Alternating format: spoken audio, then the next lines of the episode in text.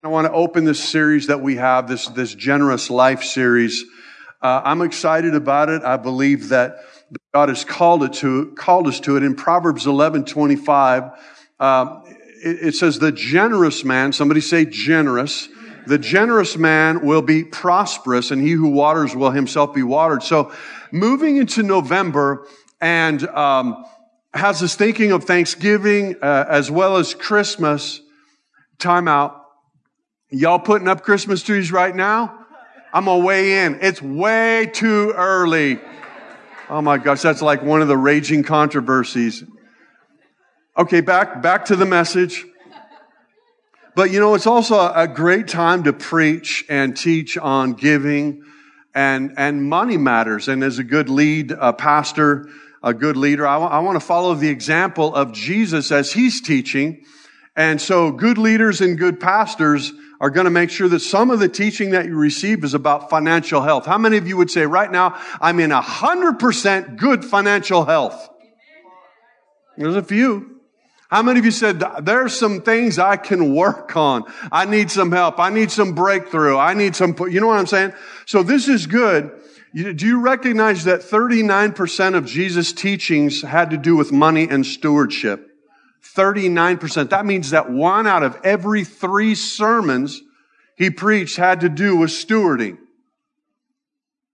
Wow. Money matters is huge. And it's a huge trust issue, not only in a marriage, for example, but also in your relationship with God. God will use money to test you and see if you can handle true riches. And so Pastor Robert Morris makes this statement. He says, we're born selfish, but we're born again to be generous. Martin Luther, the great reformer, wrote that there are three conversions: the conversion of their head, the conversion of their heart, and the conversion of their pocketbook. But unfortunately, not all happen at the same time. So have you thought about how we start kids off and then they have to struggle in life to bring back balance? Have you ever thought about how we do this? It's been kind of like resonating in my heart, like sugar. We bury them with sugar, right? And then later on, they're constantly fighting with diets and gym memberships and, you know, all kinds of stuff because we start them out just by burying them, right? Or how about gifts? You know, we got 7 grandkids. We love to bury our grandkids with gifts. But then there's things where I'm going, you know, what we're doing in a way is we're still going to bless them. We want to bless them. God wants to bless us, right? But we have to learn, we have to teach our kids and our grandchildren to actually steward and to be givers because they don't start out that way. Nobody starts out being a giver. Everybody starts out being a getter, right? I mean, just put 2 little kids in a sandbox. And guess what? They're fighting over there might be 10 toys in there and they're going to fight over the one the other person has, right? So consider the cultivation of materialism, and the world system is about getting in keeping. You know, I'll walk through occasionally. My wife loves to shop at like Burlington or Ross, and you know, you're checking out and then you got to go through this narrow hallway right before you check out that's strategically placed where there's all kinds of stuff on the left and the right just vying for your attention, right? And you're going, I will not bow to a compulsive spending thing right here. Oh man, I could use that right now. That would work so good in my car, right? Are we there? It's crazy. We're surrounded by it. We're inundated with a culture that says you need to get some more. You need to have some more. You need to do some more. It's just constant. And I wish I could tell you that I've arrived, but I haven't. Something I still got to guard. I remember bringing on a new elder and his wife down in McCall when we pastored there, and we were attending a conference. Kind of the first thing that you're going to do something with a new team member, and we stopped before we went to the conference. We stopped at this fast food place. And basically I was horrified because this new team member reached over and grabbed some of my fries. I'm telling you what, men don't like to share their food. Amen. I mean, seriously, we'll go through and I'll go, Robbie, hey, do you want some cheese? I want to, I want to, use the chicken salad, right? And I'm like, okay, I'm going to, I feel good. I'm going to go ahead and get a burger. You want any fries? No, I don't want any fries. I'm like, she wants fries. She's not going to order them. And so instead of ordering a medium size, I'll always order a large size. Or the scones. I love those, like, those 3-bean scones you get at Starbucks, right? When you get your coffee and you want to have something sweet. And she's like, do you want anything? No, I don't want anything. And I'm like, ooh. Okay, I want 4 scones. Because I know she's going to raid my scones. As soon as those sugar bombs hit she's going to reach over there and she's going to want one, right? Okay, so I heard a great illustration of being self-centered recently with a simple question. When you see a group photo that you're in, who's the first person you look for? Right? You do. You like group photo. Oh, where am I? Oh, man, I'm not, my eyes are closed, right? Because we gravitate towards ourselves. Listen, selfishness and generosity do not coexist. They don't like to play together. That selfishness wants to kill generosity, and generosity wants to cast out selfishness. It's like they're at odds with us, within us. And we're also caught in the trap that says, when I'm prosperous, then I'll become generous. And it's not true. It's actually the opposite. Proverbs 11:25 says, the generous man will be prosperous, and he who waters will himself also be watered. So there's this cycle of refreshing that comes, and it starts with generosity. You can actually start the cycle in your life by being the person that basically becomes a generous person. You devise everything. In 2 Corinthians 9:11, it says, you will be enriched in every way, to be generous in every way, which through us, I want you to, let me read this again. I may not have put this one up on the notes, but I want 2 Corinthians 9:11, if you're taking notes. You will be enriched in every way, to be generous in every way, which through us will produce the thanksgiving to God.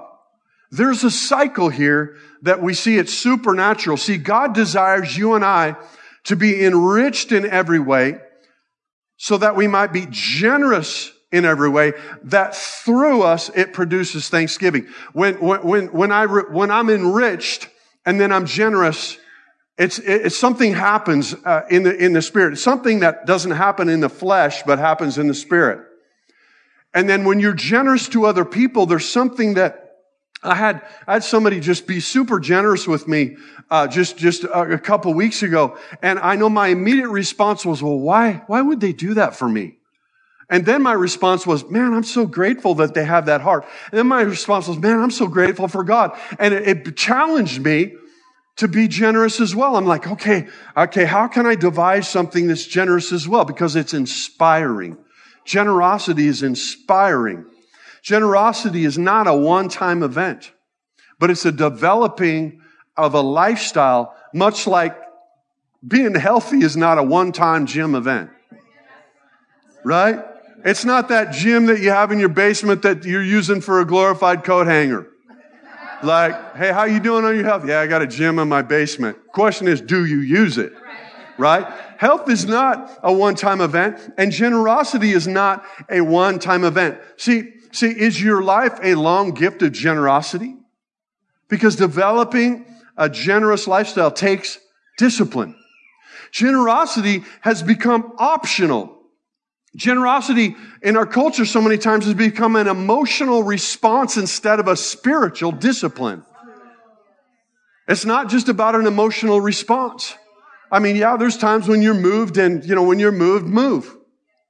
But it's got to be more than that, because what happens is if we relegate that to just a emotional response, then every time that I feel like, ooh, I might get emotional here, and I might get like, ooh, I might have to give something, our selfish nature kicks in and begins to fight and begins to become the enemy of generosity.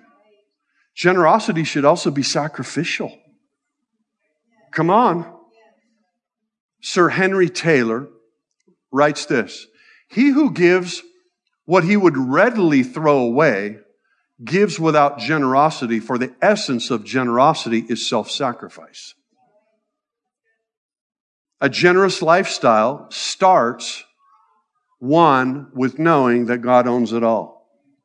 Man, we have an issue with that. We kind of know it in our ideology, we kind of know it scripturally, but it really hasn't penetrated from our head to our heart to recognize that actually God does own it all. He declares it throughout Scripture. I'm gonna blow through a bunch of passages of Scripture right now for the sake of time. But part of my thing was I usually like to just take one or two passages and kind of exegete them, break them apart. But the volume of Scripture that shows that God actually declares He owns it all it's humbling. It's like, ooh, that's right. I need to be reminded of that. Knowing that God owns it all. You steward or take care of something differently, or you should, if you know that it's been entrusted to you. Have you ever loaned someone something and they didn't take care of it? Do you still loan them stuff? Someone asked to borrow my truck once, and it came back and actually had fuel in it. And they'd washed it. And I'm like, wow, that's cool. I wonder when they want to borrow my truck again. That was really cool, right? I mean, seriously, that's how we want to be. We want to actually take something and make it better than what it was before we got it. That's stewardship, right? There's no doubt that the Bible declares that God owns it all. Haggai 2:6-8 says, For thus says the Lord of hosts, once more in a little while, I'm going to shake the heavens and the earth, the sea also, and the dry land. I will shake all the nations, and they will come with the wealth of all nations, and I will fill this house with glory, says the Lord of hosts. The silver is mine, and the gold is mine, declares the Lord of hosts. 1 Chronicles 29:11-12. Yours, O Lord, is the greatest, and the power, and the glory, and the victory, and the majesty. Indeed, everything that is in the heavens and the earth, yours is the dominion, O Lord, and you exalt yourself head over all. Both riches and honor come from you. And you rule over all. And in your hand is power and might, lies in your hand to make great and to strengthen everyone. 1 Chronicles, I told you it's going to be a lot, because it's amazing the volume. Like if you were trying to weigh something, the Bible says that, in the mouth of two or three, let everything be established. So, you might read a verse. You want to make sure there's a supporting verse. There is so much of this. It's crazy. Okay. So 1 Chronicles 29:14-16. But who I am and who are my people that we should be able to offer as generously as this. Somebody say generously. For all things come from you, and from your hand we have given you. For we are sojourners before you, and tenants as all our fathers were. Our days on earth were like a shadow, and there's no hope. But our Lord, our God, all this abundance that we have provided to build a house for your holy name, it is from your hand, and all is yours. Psalm 24:1 says, the earth is the Lord's and all it contains. Somebody say all. All. Not just some, right? Not just some. All, but not this part that I have. The rest of it's yours, God. No, it says all that it contains, the world and those who dwell in it. James 1:17 says, every good thing given, every perfect gift is from above, coming down from the Father of lights, with whom there is no variation or shifting shadow. A generous lifestyle starts with settling the issue of stewardship. Stewardship. In the beginning, God made the garden and Adam into tenant. Now I want to read this to you again because it's really important. By the seventh day, Genesis 2:2-7. By the seventh day, God completed his work which he had done, rested on the seventh day from all his work which he had done. God blessed the seventh day, sanctified it, because in it he rested from his work. This is the account of heavens and earth when they were created. In that day, in the day that the Lord made earth and heavens. Now, at verse 5, it starts getting interesting, more interesting. It's always interesting. Bible's always interesting. Then God blessed the seventh day. No, I'm in 5. Now, no shrub of the field was yet in the earth, and no plant of the field had yet sprouted, for the Lord God had not sent rain upon the earth, and there was no man to cultivate the ground. There was some unfinished stuff that God was about to do, but it said there was not, this hadn't happened yet because what? There was no man to steward it. There was no man to cultivate the ground. But a mist used to rise from the earth and water the whole surface of the ground. And then the Lord God formed the man of dust from the ground, breathed into his nostrils a breath of life, and the man became a living being. And then, and in chapter 2, verse 15, it says, then the Lord God took the man and put him into the Garden of Eden to cultivate it and keep it. Somebody say stewardship. We're actually called to be stewards. That's what we're called to be. We got to manage what God has given us well. We have to tend the garden. We got to make sure the truck has been refueled and washed, right? I mean, God gives us some things, releases some things. Listen, if you're faithful with the small things, you'll be entrusted with much. I remember back in the day when, I didn't hardly have money to buy a car or whatever, but somewhere I had learned stewardship, and it didn't matter if it was rusted out. It didn't matter if it didn't have nice wheels. I made sure I washed it. I made sure I polished it. I made sure I maintained it because I felt like, okay, if I take care of this thing, then down the road, I'll be entrusted with something a little better. See, a generous lifestyle starts with putting selfishness to death. Because selfishness, it's an enemy of generosity. And you got to go search my heart, oh God. Know me. You got to take up your cross daily. The cross being identified as being under the rule. There's something here that we've got to understand because our culture is not basically, it's dropping some things that really we're a materialistic, where it should be mine. Giving is a blessing as it's an antidote to selfishness. Jesus was a giver. The more that you give, the more that you become like him. The more that you give, the more that you become like God. For God, what? God first gave his only begotten son, right? So we see the nature of God, and a generous lifestyle starts with a decision. I love Isaiah 32:8. But a generous man devises generous things, and by generosity he shall stand. So I just want to ask you something. What are you devising so that you can be generous? Because generosity is not just about an emotion. Every once in a while you get touched and like, oh yeah, I just want to. It's about a lifestyle, and it really takes a decision. One of the things that Robbie and I did, I was just, pondering the series and pondering, hey, God, where do we want to go? And I felt like the Lord led me to just like, okay, I said, Robbie, let's get a jar and let's just write on the top of it, generosity jar. And then, let's put some stuff in it. Let's put some money in it. Let's set ourselves up so that we are set up to be able to be generous. So maybe instead of going out for a dinner this week, well, we'll put some money in the generosity jar so that when the opportunity comes, we can be generous people, because I want to devise generous things. I want to get up and go, God, today, how can I devise to be generous? How can I be generous with my stuff? But how can I be generous with my words? How can I be generous with my thoughts towards somebody? I mean, how can I do this? When's the last time you skipped going out to dinner or a latte to put yourself in a position to be generous? Do you make a decision to manage your finances well so you can be generous?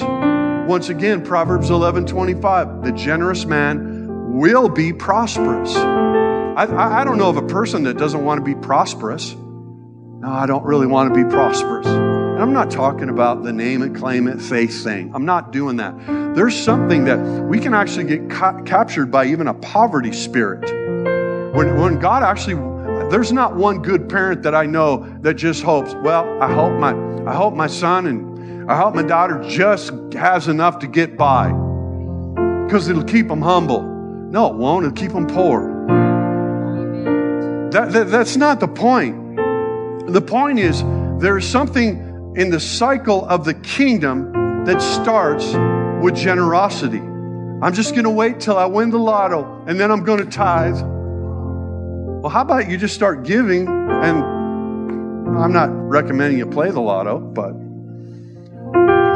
But you have to make a determination that's not based on emotion, but it's based on discipline. There's a response and a reward. Response and reward. God is a rewarder. Settle that in your spirit. And it gets you out of the vicious cycle of getting, of keeping, of controlling, and into the kingdom cycle of sowing and reaping and releasing. It's not about hardship. It's about lordship. It's about basically, okay, God, what have you given me? And listen, I don't know of anybody that's arrived, but it's always struggle because you got that thing, that self-preservation, that control, that, oh my goodness. But generosity has got to do with your treasure. And like I said earlier, but also with your time. Sometimes time is one of the most precious commodities that we have. But you know what I found is if I give my time, God gives me more time. I mean, it's crazy how it works. The Bible says God will not be mocked. As a man sows, so shall he reap.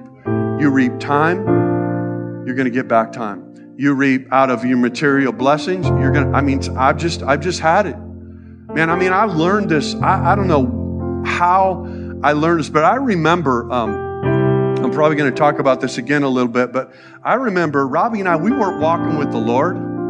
We were like, you know, we had a rock and roll band. I mean, we're just traveling all over the place and just playing rock. But when I get back, whatever we earned on that, I'd walk into the local church I used to attend, and I would just give because something in me knew I've got, this is God's. I've got to return it to God. And speaking of generosity, as we close, I just want you to know this. God made a decision that was sacrificial on his part for you and I. I mean, God gave, and he gave his only son so that we would not perish. And I can't talk about generosity without talking about Jesus. I can't talk about generosity without understanding the heart of God towards people, that he would say, here, I'm going to give my son so that you can all have eternal life. And then Jesus said, I come that you might have life and have it abundantly, not just a get by thing, but abundantly, eternal life, full of joy, full of peace, full of kingdom. That's the Jesus that I want to introduce you to this morning. If you don't know him, I just want to pray over us this morning, and then I want to ask a question. So let me pray first. Jesus, if you're online with us this morning, I just bow your heads and your hearts with us as well. Jesus, I just pray right now. God, the world has cultivated a getting culture, a controlling culture. But God, the kingdom is about a generous culture.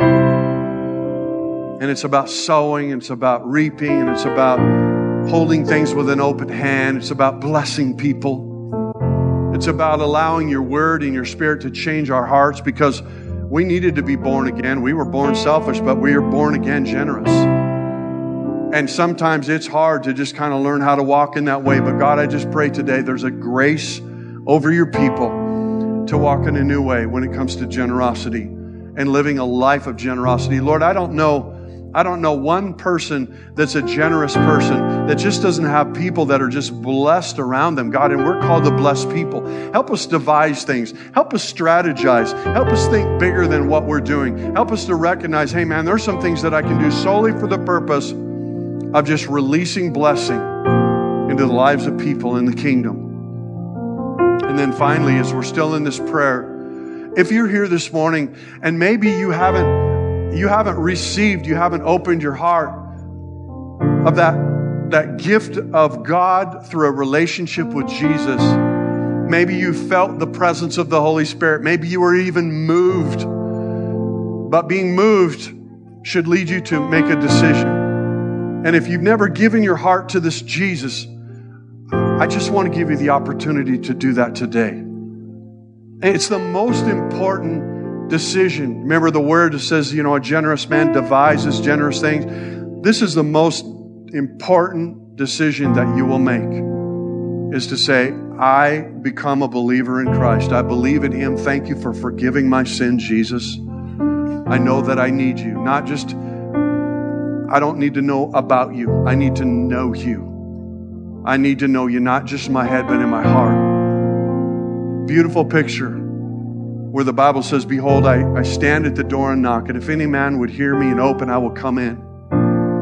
The only handle on that door is on the inside. Only you can open it. And if you're here this morning, I'm the only one looking around, but you're saying, I want to open the door of my heart and I want to allow Jesus to just come in, and I proclaim Him, confess Him, Lord and Savior. If that's you this morning, would you just lift your hand? Wait, I want to agree with you. You're saying, today I become a believer. I become a follower of Jesus. Anybody here this morning? If you're online, there's a link that you can pick. You can click on. Anybody here this morning, you're saying, I want to follow Jesus. I want to receive this Jesus as Lord and Savior today. God, I thank you so much for what you're doing in your church. Lord, it seems like this culture that we're in, there's a shift. There's a shift. And the shift is that we walk not in fear, but we walk by faith. We walk not by sight, but we walk by faith. And I pray for this community of believers that, God, you would just bring an amazing blessing this week. Help us to devise things that are generous. Help us to be a blessing. Help us to recognize that, God, we have the opportunity to bless people in the name of Jesus. Listen, I want to give you one more story. I was back in Easter, Montana a couple weeks ago, and we were just doing some hunting. We had the bird dogs, and we walked into this cafe. You know, some of these smaller towns in Montana are just, there ain't much to them, and sometimes you're lucky if there's a cafe, and then you pray for your food and really mean it. But there was a young waitress there, and we just got to. There's eight of us guys, and most of them from our church. And we just felt like, hey, we want to pray for you. Can we just pray for you? Yes.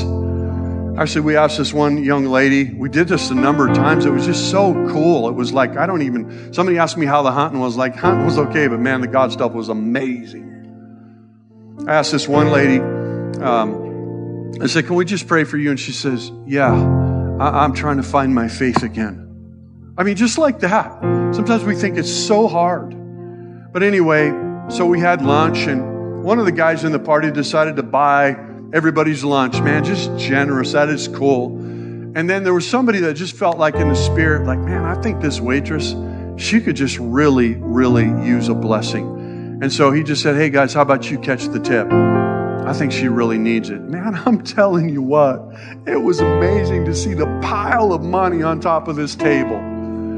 I'm serious. It was like, I was just like, this is kingdom. This is what we're supposed to do right here. We're just supposed to go bless people. We're supposed to be generous. We're supposed to release what God has given us. And then God says, oh, guess what? Wow, you washed the truck and you fueled it up again. Here, why don't you have some more? Seriously, it works like that. It's an amazing cycle. A generous life is what we're called to.